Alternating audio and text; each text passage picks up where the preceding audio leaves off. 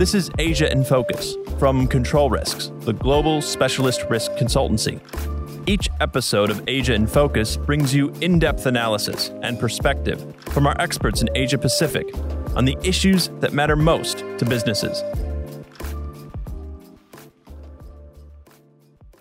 Hi, everyone. This is Angela Mancini, partner at Control Risks, and I lead the Asia Pacific Markets and Partnerships team. In our last Asia in Focus podcast, we spoke about digital risk and digital sovereignty issues for clients across Asia. Given exactly how much work we're doing in the technology related risk space right now, we want to stay with that theme of, of digitization. But while last time we focused on how external developments in technology are impacting clients and the risks those pose to clients. Today, what we're going to talk about is how companies can best use technology to actually address their risks themselves, specifically how they can use data analytics to look around corners, see the risks within their own businesses, which is a great practice to have for de risking their own businesses, but also is becoming really a must have from a regulatory perspective as well, particularly in the United States right now.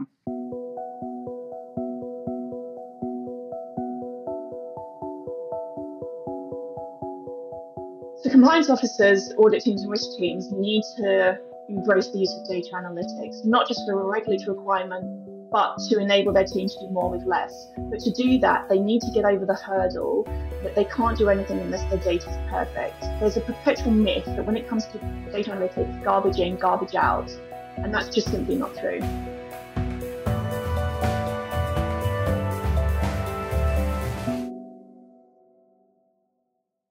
That was Allanna Rigby, partner and head of data analytics for Asia Pacific and EMEA at Control Risks. Allanna, let me frame this up. So, after the Department of Justice in the United States updated its guidelines for compliance in 2020 to include the use of data analytics, many companies have been thinking about how to integrate analytics into their compliance and audit programs. Some may think it's just an issue for the United States, but Asian regulators are currently less stringent in their guidance, of course, but there's a concern that Asian regulators will indeed follow suit. Um, so companies both inside and outside of Asia need to be prepared, particularly those who have operations currently that straddle the US and Asia. Allanna, you sit in a really interesting role because you straddle Asia Pacific and EMEA with your practice, and you're out all day, every day talking to clients who are multinationals operating in, in multiple jurisdictions. So, can you tell us a little bit more? What are the requirements right now for data analytics for use in compliance, and how are companies dealing with it? Sure. Um, so yeah, as you said, you know, in, in June 2020, the Department of Justice reissued their update for compliance officers. And what they stated was is that compliance teams should be using data to understand compliance issues. They should be investigating that data and using it to help essentially guide where um, audit teams and investigations are looking. And so this has kind of sent some ripples through the compliance and internal audit community because it was the first regulator to really state that the use of data analytics was needed to be compliant.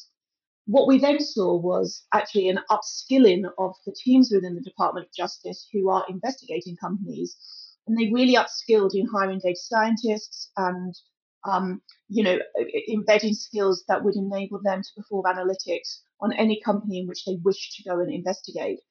And so this idea that you know if the regulator is going to have availability to these tools and should a regulator turn up and, and sort of engage with you, they would be using data analytics to look into your business. And so, what a lot of companies are feeling is that not only do they want to be compliant with regulation, but they also want to know what a regulator would see should they have the unfortunateness of being, you know, um, under investigation.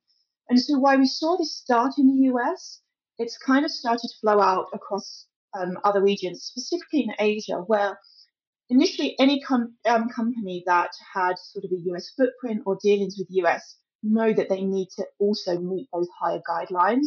But also, it's starting to become acknowledged go- global best practice that we know that what happens. We know that when regulations come out from some of the bigger, kind of more stringent regulators, that they do have the tendency to flow across other regions quite quickly. So a lot of our clients know that this regulation is coming they know that in the next few years they're going to be regulated and required, not just by the US, but by other regulators to be examining data as part of their compliance program. And so I guess the main theme that comes out of my conversations with clients is I know I have to do this. I know it's going to become regulated. I just don't really know where to start. So that's fascinating because you're talking about not just really accelerating the use of digital tools, data analytics, obviously, within companies, but also within regulators, and potentially even having a situation where your regulator is better at it than you are, which has not always been the case through the years in different sectors. But I can imagine there's a lot of challenges companies face as they think about this. One would be obviously, do they have the budget to really kind of bring on these tools? Another might be, do they have the culture to kind of embrace digital change which i know you spent a lot of time working with companies on that issue but can you talk us through again just based on your experience and your your insights into spending so much time with clients across various sectors what are the biggest challenges that you're witnessing with clients who are actually trying to make this technological adoption to use data analytics yeah so i think you know, starting the starting the program is always the hardest part.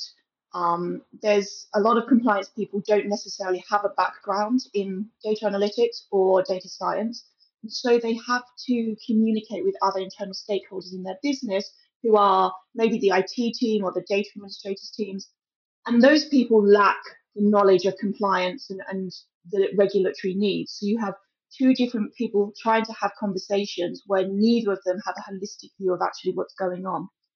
And so a lot of the conversations I have are around, you know, we want to get started, but our data is really poor. And the people that are telling them that the data poor is typically the IT team or their business intelligence teams within the business who are examining the data in a very different way.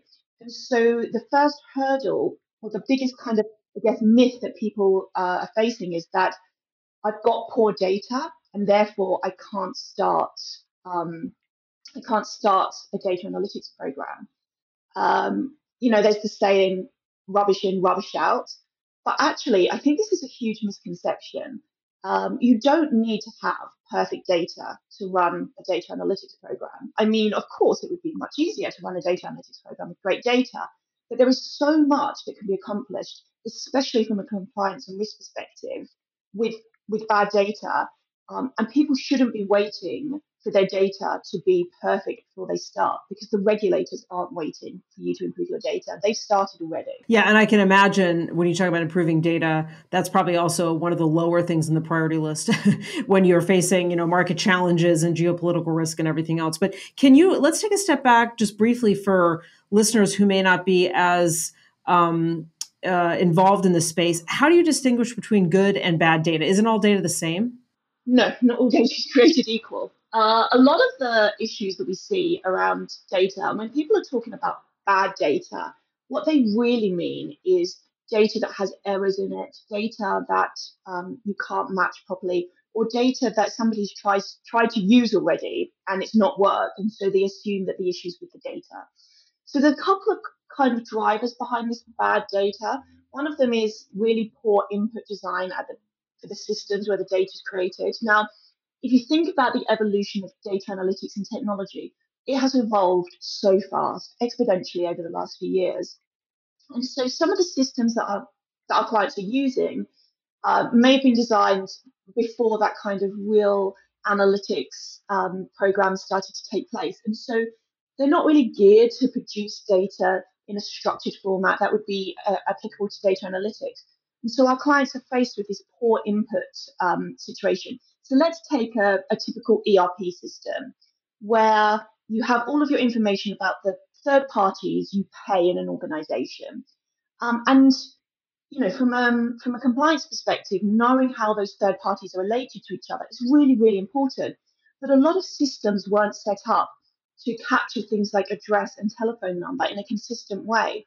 And so there's all these different inconsistencies in the formatting of the data, which makes matching and consolidating data sets really, really difficult. Um, and so, you know, this, these programs aren't like these, uh, so programs aren't likely to be replaced because they're embedded in the business. Uh, but what they put out and the output of those programs aren't high enough quality to be used in data analytics. The second thing is is this um, is multiple systems being used around businesses. So again, a lot of businesses incorporated their systems before the era of big data analytics. And so you might have these different systems that are set up completely differently and they don't talk to each other. You know, when people invented these systems, they didn't think about the fact, oh, one day you might want your ERP system to speak to your HR system because that wasn't a possibility at that point. And so we have this issue of all these different systems and data sitting across the business in these sort of silos. And it's quite difficult to join those silos if you don't really know what you're doing. And then the last bit is is poor, really poor data collection or information collection. So what we see is that several of our clients collect data in Excel spreadsheets, for example, or via email. And when you've got data in that unstructured format, it's obviously really difficult to pull out. And so the data might sit in multiple inboxes across multiple people. They can access that from an information perspective. It's really, really hard to access from a, from a data perspective. And so these sorts of issues lead to this idea about poor data. Um, and it can lead to the idea that you can't use that data um, and that it wouldn't yield any results.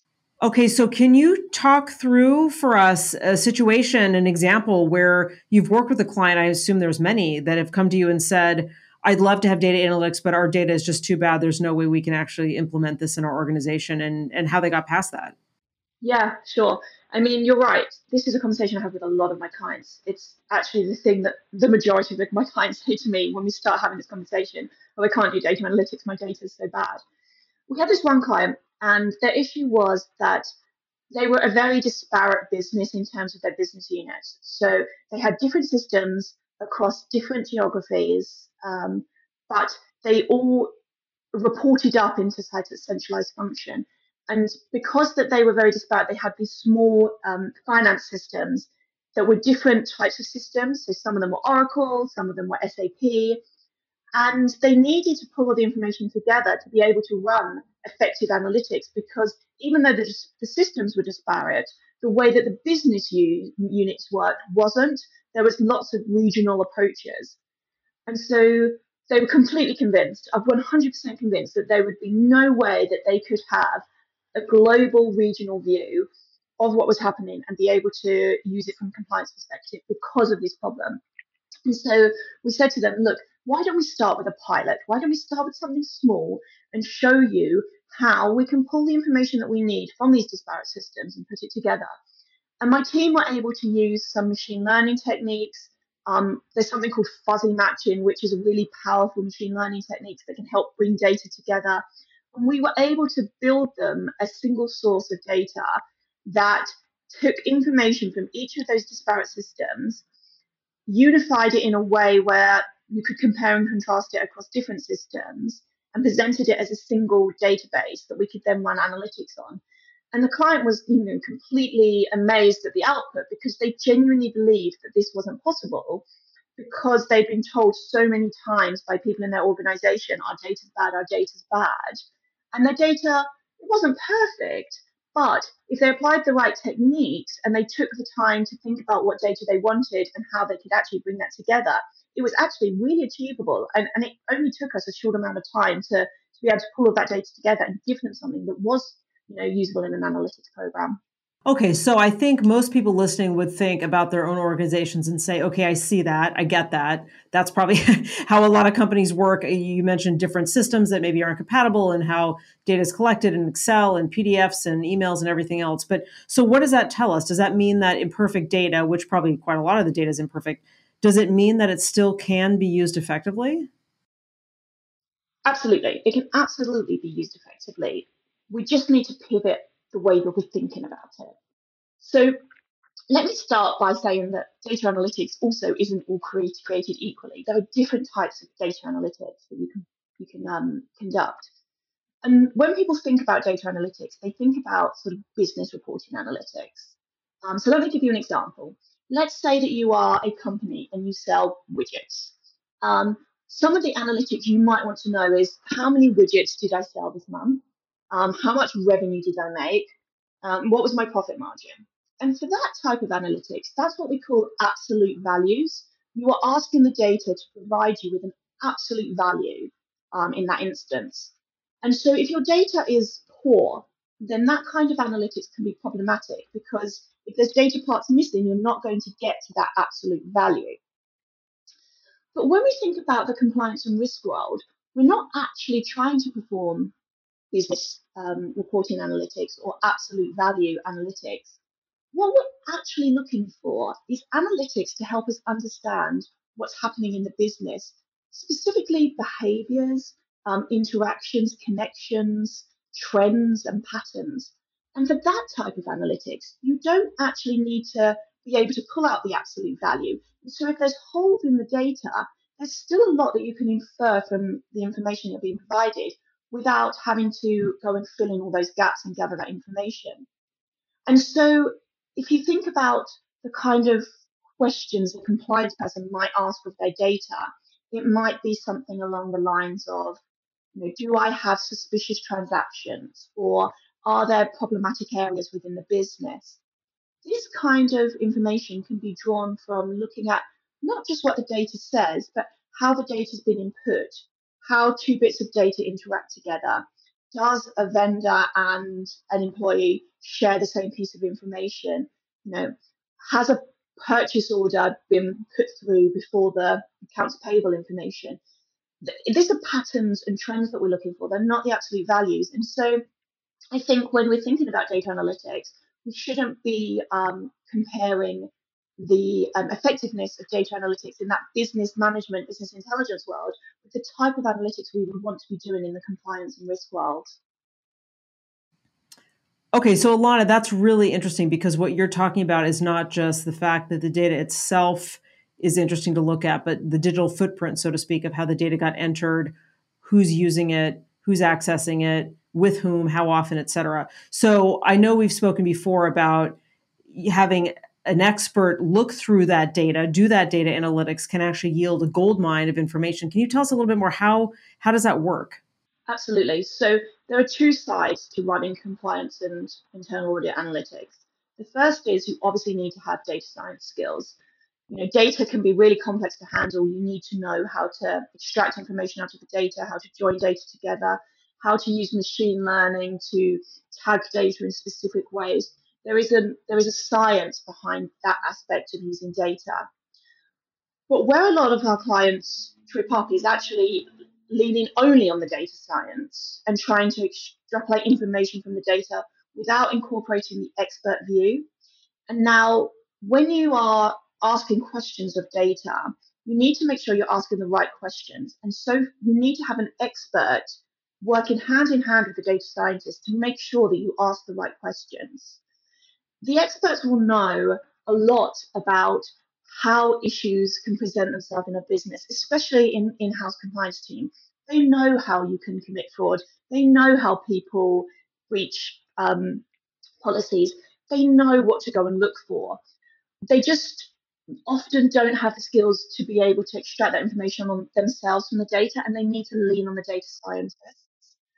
Um, and so this combination of expert-led programming of the algorithms and data science will yield exceptional results out of your data, even if that data is of lower quality, because we're not looking for the absolute value. What we are looking for is indicators that there is a problem in the business.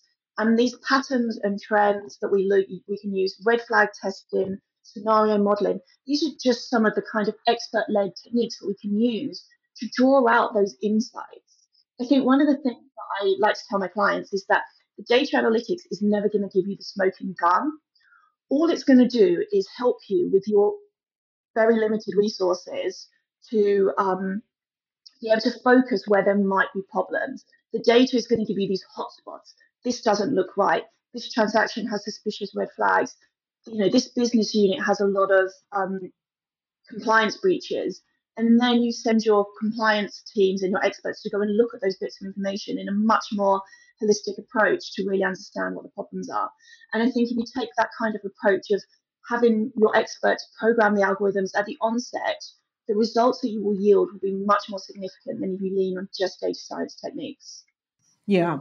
Okay. Um, last question for you this has been a really uh, interesting, I think, and thorough tour around what is data analytics, how do companies use it, some of the myths that you're trying to dispel um, when clients are thinking about how to use this in the most effective way. And I know you spend a lot of time saying to clients, you can start things with a pilot. It doesn't have to be a huge program. Let's just see what's in the realm of the possible, and then you can kind of go from there. But in sum, how can companies leverage the output to enhance business related decisions? And if there's anything you can share with respect to cases that you've been working on or client trends that you're seeing, I think that would really be helpful to help bring to life why people would use this like in the most effective way. What what can people get from it? Yeah absolutely. So i think the biggest issue that my clients particularly say to me is i'm having to do so much more with so much less.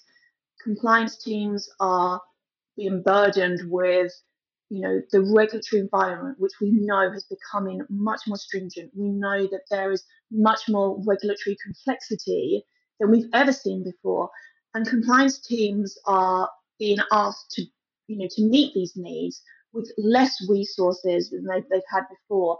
So that their budgets are being cut, but their responsibilities and the breadth of cover is being increased. And so they're looking to technology to help bridge that gap.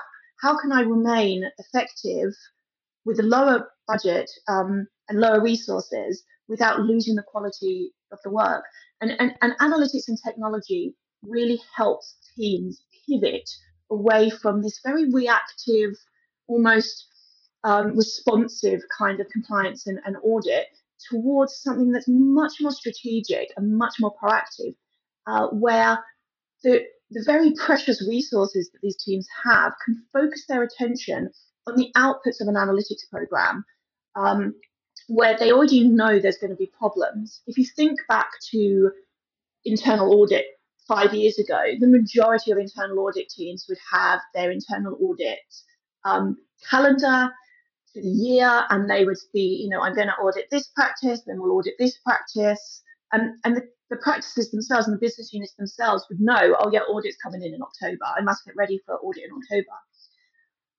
But the conversations I've had with my clients, specifically clients in Asia, where they have often diverse businesses across multiple Asian countries. So they might have small presences in Vietnam, in Malaysia, in Indonesia, in Singapore, in Hong Kong. And typically the compliance team will cover such a, an array of different geographical locations. Rather than programmatically audit all of these different areas, what they're actually wanting to do is to be able to have an ongoing, continuous monitoring view of what's happening in those businesses and then wait to see what the outcome of that monitoring is and then decide where and when to audit the different um, the different business units. So we were working with a client recently who essentially had was trying to move from this very calendar driven audit program to this proactive audit program. Uh, and they they knew that there was problems in certain business units. They'd heard the whisperings, but by the time they turned up, to do their audits, things always seem to have sorted themselves out a bit, or they couldn't quite get the information that they needed. Whereas as they started to pivot towards this much proactive, much more proactive audit approach, what they actually found was they were able to respond almost immediately to these sort of red flags that were being pushed up from the analytics program. And they were able to demand the documentation much quicker. And there was less time for I guess, any of these issues to be resolved internally, they were able to really get an understanding of what was happening at that point in time. And what they said is that they felt that they were spending their resources on high risk, um, high probability issues rather than the kind of needle in a haystack approach that the calendar driven audits gave them. And so for them, it really did allow them to do so much more with so much less. Um, and it helped them change their relationship with the business, where they actually became more advisory, more strategic, and not just a, a cost code that you know turned up every few years and audited your practice. Yeah, well, I think that's great. I mean, clearly, it sounds like um, based on this conversation today, I mean, starting from the from the premise that the regulators, particularly in the U.S., are driving the need to have it so, to your earlier point, you can't not have it because your regulator probably does or will soon, and you need to know what they are going to know about you. But actually, what you've outlined for us here, I think, quite thoroughly is it's actually best practice. And especially in an era where uh, it's tougher in the market, it's always tougher to make a dollar uh, now than it was a couple of years ago, given what's happening with the economy and geopolitics and the like. This actually helps you um, open the aperture when you're thinking about compliance and risk within your business to actually see more, do more with less, um, in, in a more proactive way. So that's great. Um, and certainly explains why I know your practice is so busy helping companies across a variety of sectors to try to grip this. So thank you, Allanna, for this great discussion. And thanks to our listeners for tuning in. That's all for today's Asia Focus. Um, if you enjoyed this episode, please do subscribe to our podcast channel so that you receive all new episodes just as soon as they're released. Thank you so much, and we look forward to next time.